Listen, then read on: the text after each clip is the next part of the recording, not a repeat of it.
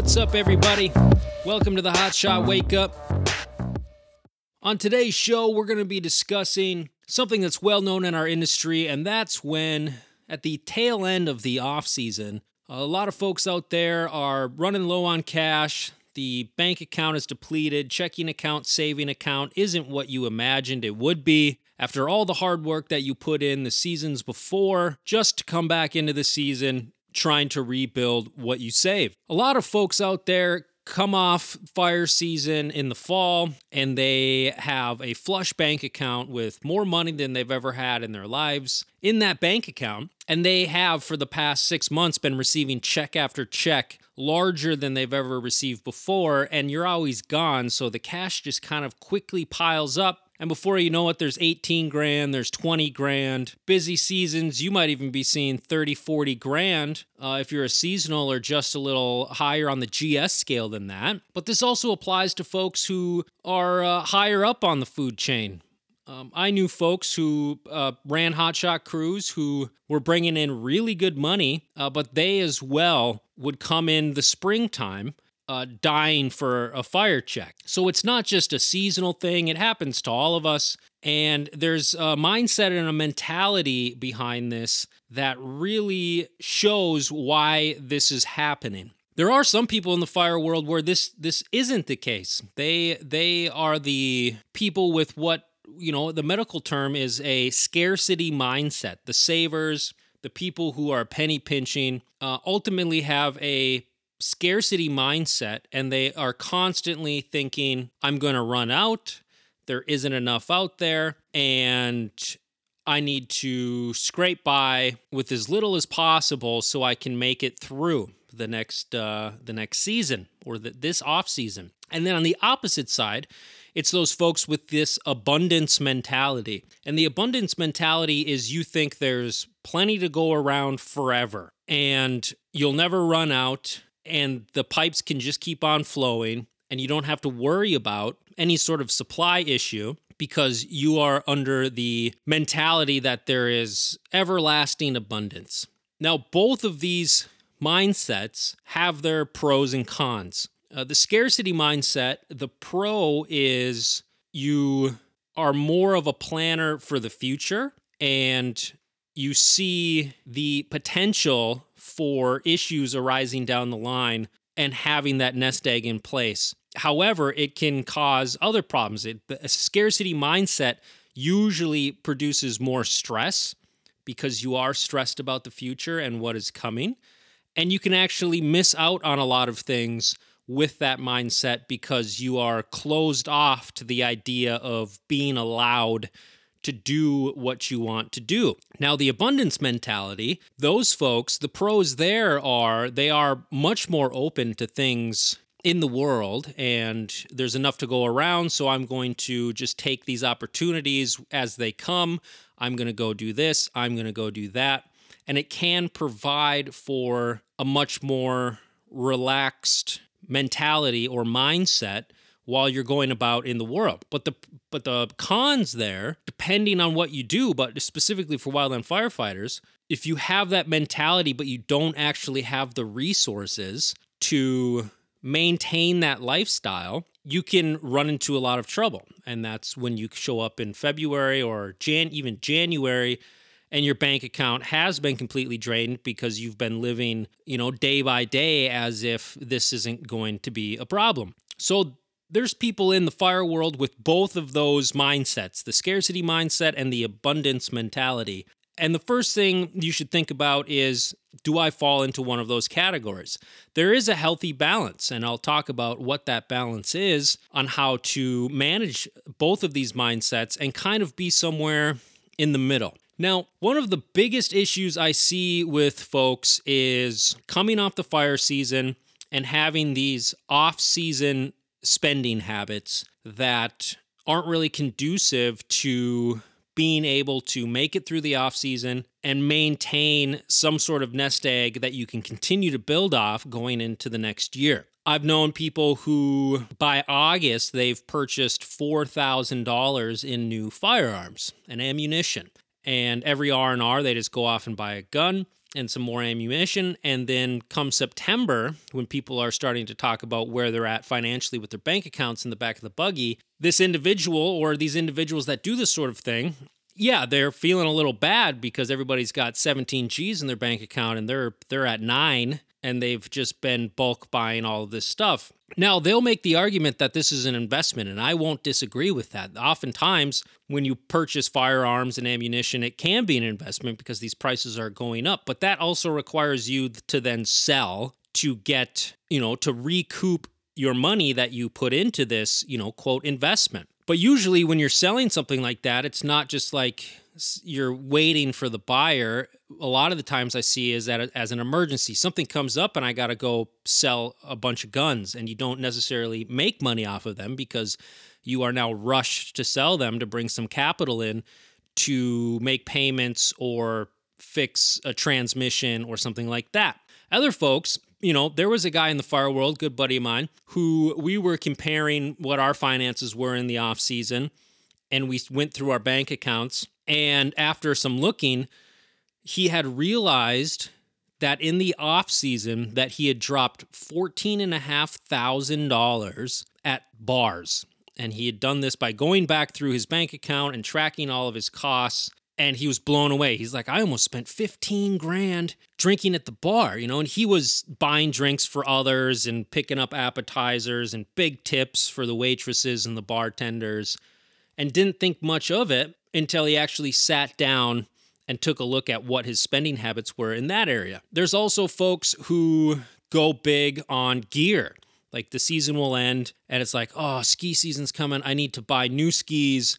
I need new bindings, but if I get new bindings, I got to get new boots. And if I get new boots, I need the whole new touring package, new skins. Oh, if I'm going to do backcountry, I need a I need a peep or, you know, a avalanche beacon. Next thing you know, you're another five grand deep as soon as the season ends, and your bank account takes a big hit right at the time where you're no longer bringing in any sort of cash. And then you start getting panicky, and you're like, "Oh, maybe I spent too much," and "Oh no!" And then you then you can't actually enjoy the skiing as much as you would have liked because you're now concerned about your finances. And there's other off season spending habits that will cause this sort of thing to happen. One thing I would suggest for the off-season spending is to get into the mentality that you're you don't really have that much cash coming in anymore and you may have to pick and choose what kind of things you want to purchase and basically prioritize your spending. You you do have to prioritize your spending in the off season especially if you don't go out and get a job in the off season. There's a lot of a lot of people who don't do that, and I understand why. You're burnt out after the season, and you don't want to go get a nine to five just to quit again in March so you can train and and be a hotshot again. I understand that, but if that's the case, you need to check your off season spending habits if that's the route you're going to go, and that's the way you're going to live your life in the off season.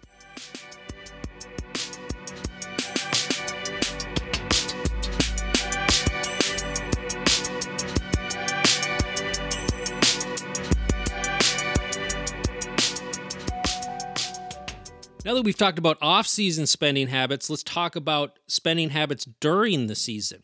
This, I think, is one of the biggest reasons people end the season without the nest egg that they thought they were going to have after working their ass off for six and a half months. The number one thing I see that I think is detrimental to being able to save and have money going into the next season is online shopping while you're on the fire line or in the back of the buggy or in camp. Online shopping while you're on a fire roll is I think it's it's it's borderline dangerous because you're off, you're not home, you're wanting the creature comforts of home and your life and you're looking at this screen thinking oh I, I, can get that. Like i'm gonna have i have another fire check coming in. I, I can buy this. But the big thing is a lot of little purchases that you make really add up fire roll after fire roll. You get home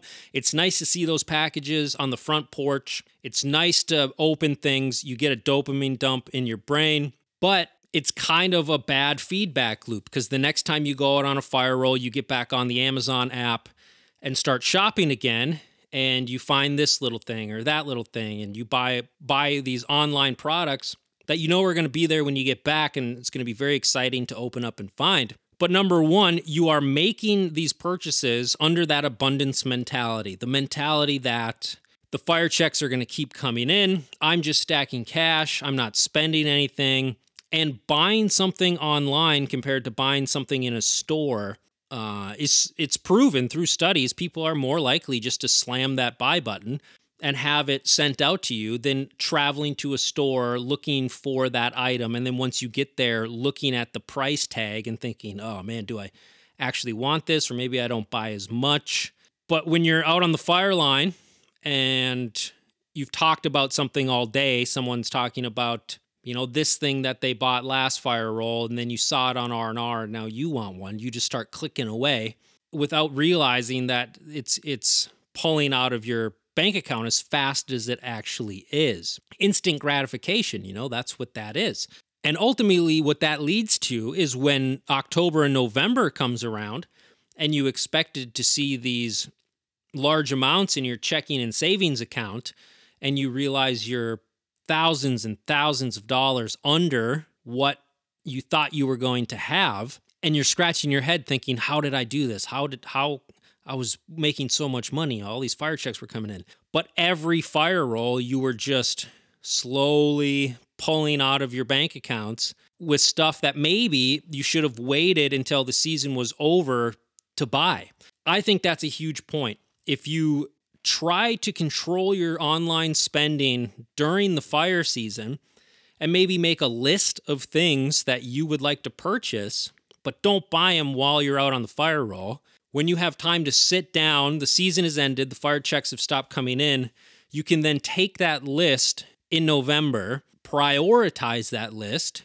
Maybe by the time fall comes, half of the stuff you don't even want anymore. You're like, why why would I want that now? And it really cuts down on that instant gratification spending that happens when you're on Amazon or any of the other apps, Shopify, trying to just get some sort of pleasure out of purchasing things while you're in the woods by yourself without creature comforts. That is something to think about. I think it's huge. I've seen people spend thousands of dollars in an evening in a buggy just clicking on stuff that they want because they have two fire checks now banked in their bank account that they haven't touched because they've done back to back rolls. And they're bored and you know oftentimes lonely and they're just trying to find something to give them a little boost to make them feel better especially right before bed.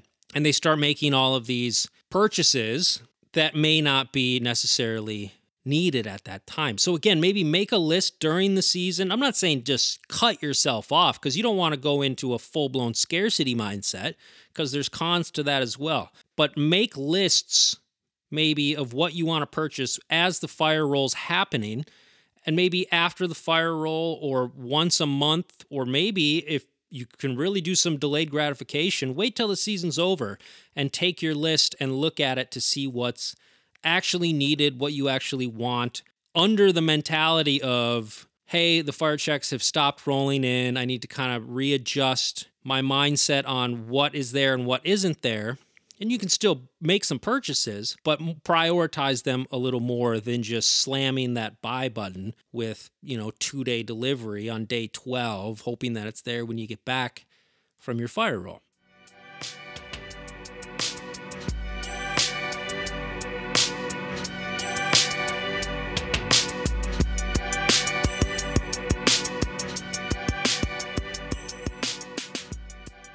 Now, one of the simplest things I think you can do, but it's it's harder than most think.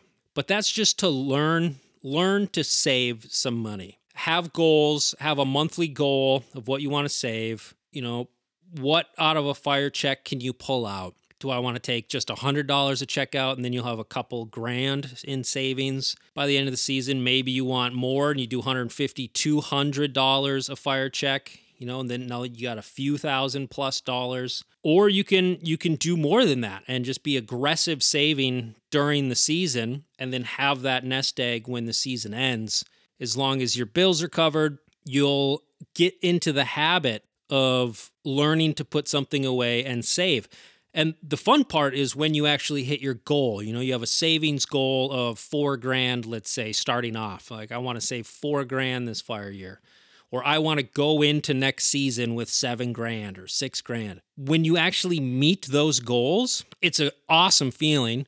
And then you reset your goals and you just keep climbing this financial mountain of putting away for the future and have the feedback of successfully meeting those goals, and then you actually find some enjoyment out of saving. Now, the other thing that ties in with this is as you're actively saving or learning to save, find something to save for. You know, tell yourself, I'm saving for, you know, X, Y, and Z. I'm saving for a truck.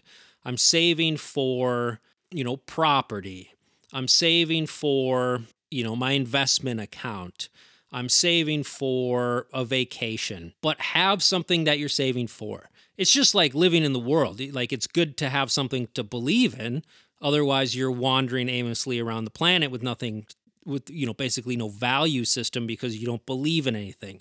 It, that can transfer down to just something as simple as saving. And then once you meet a savings goal of, I have enough now to buy this, you know, used truck, or I have enough now to buy the five acres that I wanted, you can set new goals and then you have multiple goals. And then it really becomes fun because, well, $200 a fire check's going to go in for saving for, you know, this little cottage or farm that I want down the line. And, and $120 is going to go into savings for a, a pickup truck. And then you can expand and, and multitask on your savings goals. And that will go a very long way and it will turn into a balance between the scarcity mindset and the abundance mentality in which you know you have the scarcity mindset as in well i need to save because these are the things i want down in the future. But once you start meeting your goals you're on that other balance of the abundance mentality where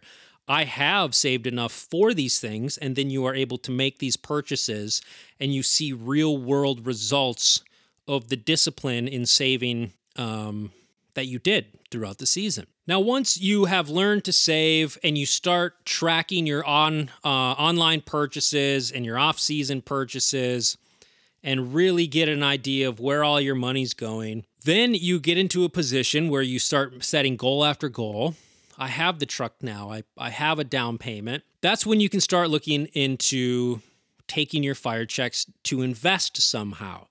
Now, I kind of touched on this earlier. You know, there's the fella that I was talking about who would buy four or five, you know, sometimes even six grand in firearms and ammunition every year. But he would make the claim that it was he was investing. And like I said, that is an investment if you treat it like an investment. But there's lots of things that you can invest in that can then compound and make, you know, your life easier financially down the line. Now, one of the main things that I would do or suggest you know, I'm not a financial advisor, but what what I think is a good idea is for everyone to open an IRA, which is a retirement investment account. And basically how that works is you can put up to $6,000 now, I believe, $6,000 a year into this account. You cannot touch it until you are retire of retirement age. But when you come of retirement age, all of the money that has earned interest and the money that you put in is untaxed. So it, it's it's an account where you will not pay tax on the money that you put in and you can write that off on your taxes every year. So you can claim that you put 6 grand into this account and that will instantly be taken into account when you file your taxes. And ultimately, for a lot of you, that just means that there's more money coming back just from investing into this type of account. You can open these things anywhere. Um, it's decent interest bearing. And basically, it's based on growth of the market, which for the past 130 years, if you just invest in the market broadly, um, and hold it till you're retired, you're going to see some sort of natural gains just off of that plus this income is untaxed. Now, there's other things you could invest in. You could invest in property. So, just let's talk raw land. If you go out and buy, you know, 10, 20, 30, maybe even 40 acres of land, historically, land prices continue to increase in cost and they appreciate in value. Now, a lot of people, the further out west and the closer to the East Coast you live, property is going to be very, very expensive. And right now, I believe we're in some sort of property bubble. I don't know how long that's going to last, um, but it goes in cycles. And if you were around for 2008 for the property crash that happened then, these things go in cycles. So I've posted this before. It's good to recognize patterns and cycles and see where in the cycle and pattern you're at and try to take advantage of these things. But you might be saying, if you're on the West Coast or the East Coast, man, land is just too expensive. You know, 10 acres is $120,000 if it's got trees on it. There are still places in this country where you can buy 40 acres for $40,000. I'm currently looking at a plot. It's 38 acres of timbered land and they want $42,000 for it. So there's still affordable pieces of property out there. And you know, my plan is to purchase this this plot and just kind of sit on it. Maybe I'll build a house on it over time, but just to to own that and in hopes that it will appreciate value, which historically land will appreciate in value. Now, let's get into some other investments. I have a buddy who has been buying Bitcoin with every fire check for the last four or five years. I am not giving advice to go out and do this, but it's just an example of someone who researched an investment, learned about the technology and what it was, and decided to make a move. Like he decided to put his hard-earned fire money to work. Is it a is it a gamble? Of course it is. But a lot of things are a gamble. You buy a used truck, but it wasn't looked over enough, then the transmission blows and it's not under warranty.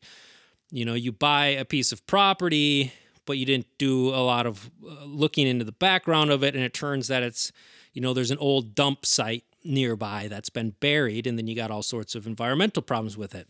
Or you buy sp- speculative cryptocurrencies, and these things, you know, pump and dump and go high and low, and you lose money. But that's with everything in life and ultimately if you want any sort of growth you just have to you just have to make a move on something but you should be educated and take time to look into these things before you put your hard-earned money into it. But my whole point is is this individual was confident in this and understood what it was. A lot of people back then shrugged it off and, and didn't have any want to understand what this stuff was but he put in the time and he only took you know $200 a fire check and bought Bitcoin with every fire check. 200 bucks here, 200 bucks there. And if you know the story behind what's going on there, you know, he's quadrupled what he's put in. And now he's just happier on the fire line. He cuts trees with a smile and digs line with a smile because he knows down the line when he leaves fire that he's going to have a nice big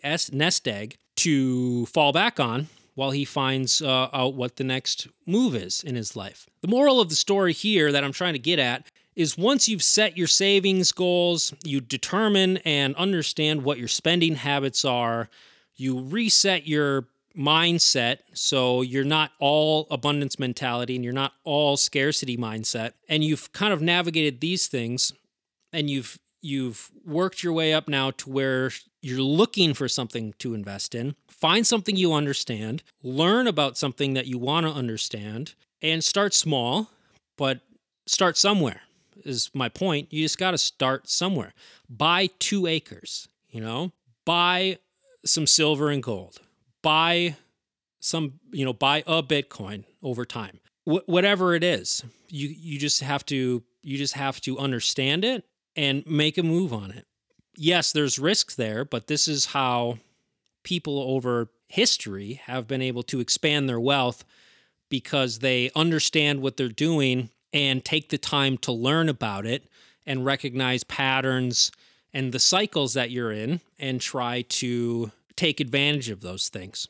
The richest man in the world once said, he was a Rothschild, he said, family wealth should be in land, precious metals, so silver and gold, and the stock market, but treat the stock market like a cold bath quick in, quick out. Now, with that family, quick in, quick out might be a year. You know, they're not day trading, but like find the cycle and be in for the year and ride that year out and then get out and then take your gains and put it into hard assets like property and, and other valuable assets. Something to look into. There's a lot of good books out there on investing. Look into those. There's they're everywhere. You can find these things everywhere. Just look for the best-selling ones and they're going to teach you something. And it's something good to read while you're on the buggy and can help expand your learning into creating something more out of the fire checks that you've been getting.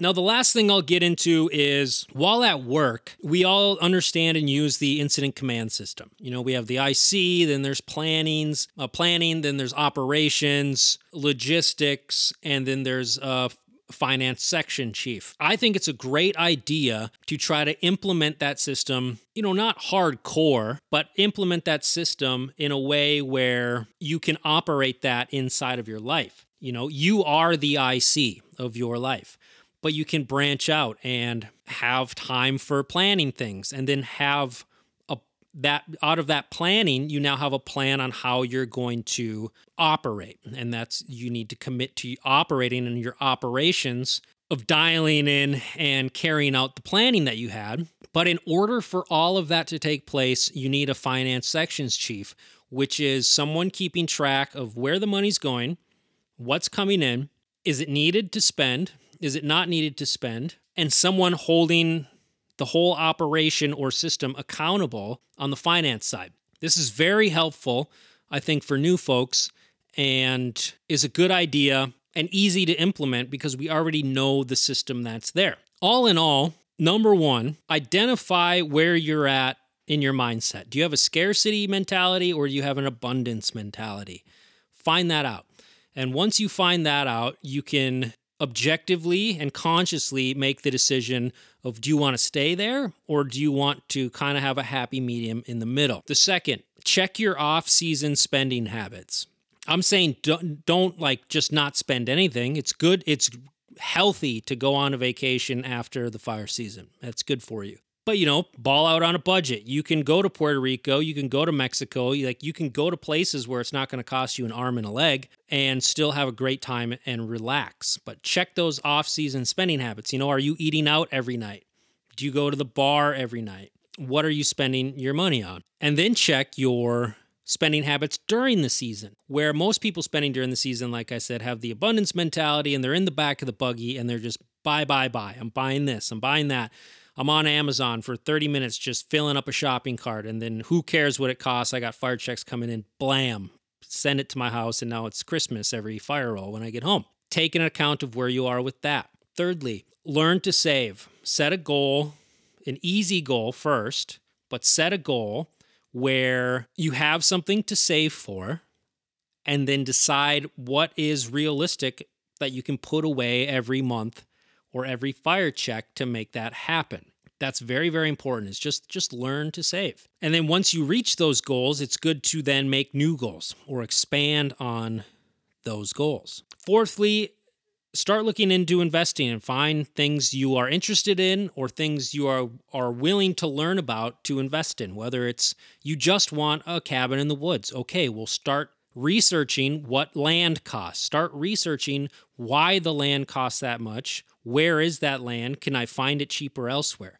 You know, if you are a crypto person, I put a poll out early this year and asked if you could receive your all or part of your fire check in Bitcoin, would you? At 40%, 40% of the people said they would. That shocked me. I thought it was going to be in the teens. I myself am invest- invested in Bitcoin and all sorts of other stuff. Mostly Bitcoin mining companies is what I'm invested in when it comes to that section. But I'm I'm diversified in what I'm what I'm investing in. But I do because I, I learned and started understanding what all that was and found interest in it and put a little, you know, a little bit away here and there to diversify what I was investing in. You know, if you're a guns and gold person, sure, but make sure you're getting good deals and good prices on that stuff. But those things can be investments. And lastly, put together the incident command system in your personal life to help you take control and have some sort of accountability in a structured way for how you're running your life when it comes to these things. I hope this helped. Uh, thanks again for everybody who subscribes. I'll touch more on this later. I'm trying to have a bonus podcast at least once a week. It might be once every two weeks. But if you have ideas for what you would like to hear and learn about when it comes to stuff like this, just shoot me a message on Instagram or Twitter or on the Substack. You can find me in all of those places, and I'll try to cover them if if the, if that's uh, something you're willing to do, and it's something I think everybody will find interesting. I will definitely do that. Remember, check in on your homies, make sure they're doing okay. Stretch, hydrate, quality calories always count and get it done.